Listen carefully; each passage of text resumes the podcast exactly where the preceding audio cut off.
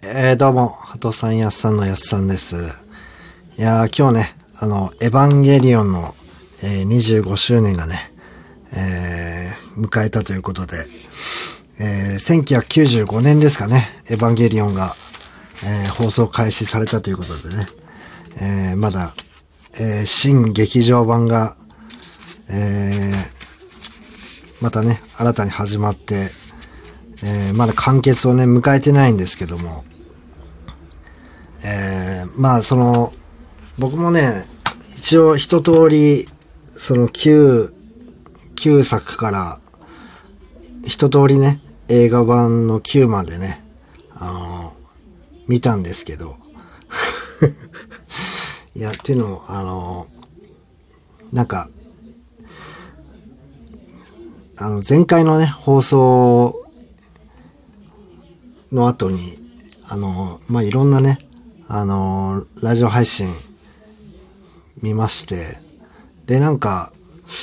その、ラジオトークのコツとしては、えー開始5秒ぐらいで、こう、人を引きつける、あの、話題を出して、聞こうか聞かないか、そこで決まるから、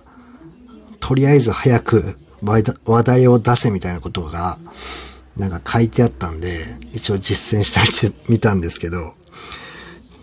ちょっとなんかまあ、あの、僕のペースがね、あの、全然作れないんでね、あの、普段通りにやっていきたいなと思うんですけど、まあ今日もね、えー、ハトさんはお仕事なんでね、やっさん一人で、まあいろいろバツナギとしてね、ちょっと喋っていこうかなと思うんですけど、まああの、エヴァンゲリオンは、あの、バイト先にね、テレビがあって、その横にね、なぜかエヴァンゲリオンの DVD だけがね、全巻セット揃ってたんでね、そこで全部見たんですけど、あのまあ、僕、ね、本当に IQ がね、低いでおなじみのやすさんなんで、あの僕がね、高校生ぐらいの時ぐらいにね、あの古舘さん司会の全国一斉 IQ テストみたいなのがあって、で、弟と一緒にやったんですけど、結構その時ね、IQ っていうのがね、もっすごい流行ってて、まあ、その IQ を全国で測ろうみたいなのがあってて、3時間ぐらいの特番だったかな。それで、一問一問答えてって、その、正解不正解で IQ を導き出していくみたいな感じだったんですけど、僕確かね、最終的に IQ が確か80ぐらいだったんで、ギリギリ人間として、あの、存在していいレベルみたいなことをね、あの、ちょっと調べたらね、出てきたんで、あの、そっとその記憶をね、あの、封印してたんですけど、今パッとね、あの、あの、頭の記憶から出てきました。まあ、弟はね、頭が良くてね、あの、いわゆる、兄、兄弟っていうね、あの、まあ、日本1、2を争うトップ大学に行って、なんか猿のね、脳みその研究をしてたんですけど、その弟はね、110ぐらいあったんですよね。でも僕は恥ずかしくて、あの、その IQ テストの時に、番組を見ながらね、あの、将棋をやってたんですけど、その将棋の盤面をね、あの、弟にぶん投げてね、うん IQ 高くてもね、あの、仕方ないんだってことをね、あの、確か言った記憶がありますけどね。えーそんなことはね、さておき。まあ一応ね、頭悪いなりに、いろいろさ、今、あの、YouTube とかで、あの、エヴァンゲリオンのわかりやすい解説動画みたいなのがあるんですよ。それを先ほどね、あの、えっとね、2時間ぐらいね、かけて、結構ね、動画的には30分ぐらいの動画なんですけど、2時間ぐらい何回も見てね、もう、今ものすごい頭痛いんですけど、なんすかね、その、皆さんって、この感覚あるんですかね？なんかこう、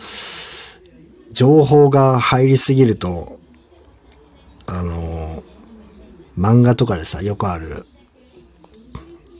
あの、頭がプス、プスプスなってさ、煙が出てくるみたいな。もう全く、あの状況なんですけど、今。ものすごい頭痛くて、今ね、あの、頭痛薬を、えー、たらふくね、投与しして、なんとか平然を保ってるんですけど、皆さんもなんかそういう、頭痛くなる感覚ってあるのかなって思いますね。なんか結構皆さんさ、いろいろ読書とか、ね、新聞とか読まれるけど、俺新聞とか読書とか、1ページでも読んだ後にはもうもっそ頭痛くなりますからね。うん。あれがなければ俺、今頃、ね、あの、ネルフの中にいたんじゃないかっていうぐらい俺真面目ですからね、基本的に。学習しようっていう意思はあるんですけど、それと体がこう合致しないっていうことでね。うん。必死に今日は、エヴァンゲリオンをね、あのー、学んできました。そしてね、なんとなくね、あのー、新エヴァンゲリオン、こう、ラストの、あのー、映画が、まあ2021年とかに公開されるのかな。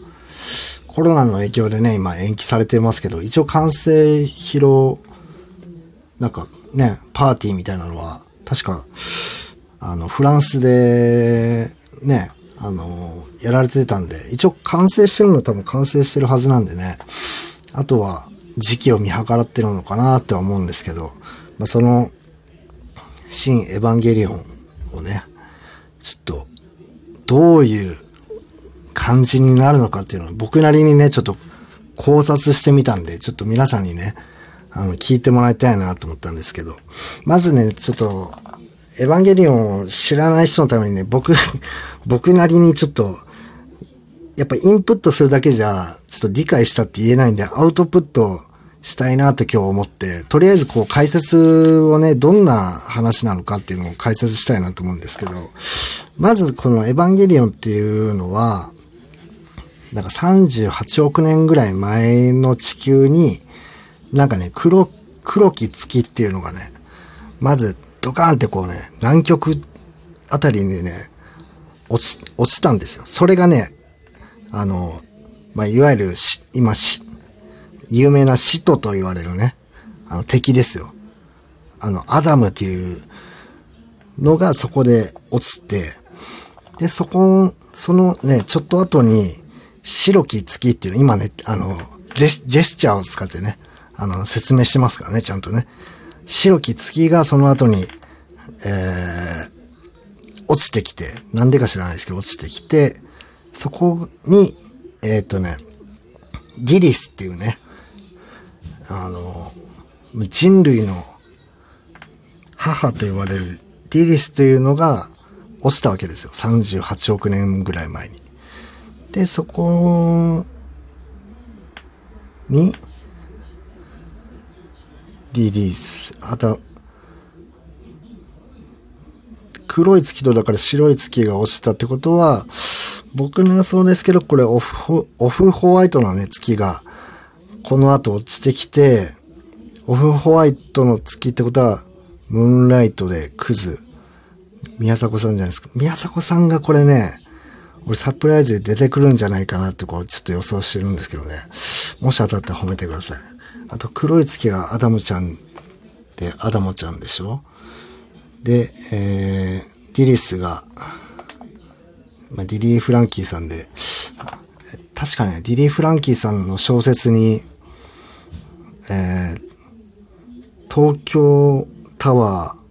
ー、おかんと時々おとんみたいな感じの確か小説がね、あったと思うんですけど、まあでもそうか、エヴァンゲリオンは、時々おかんですもんね。おとんの話ですもんね。これはちょっと違うか。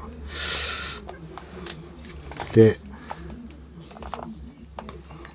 その、エヴァンゲリオンにはさ、その、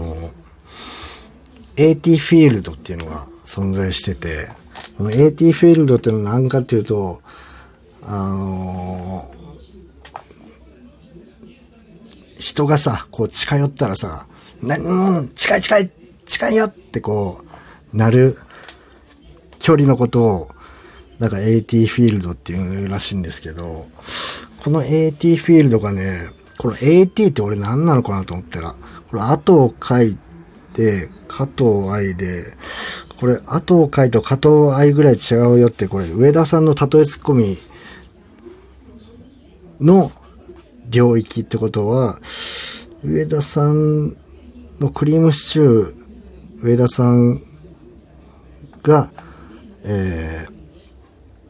石油王なんで、そこが、えー、ゼーレと繋がって、ゼーレっていうのは、あの、世界を裏で操ってる組織ですね。でもこれが後々、あの、サードインパクトが失敗したことによって、世界政府に追いやられてしまうわけなんですけど、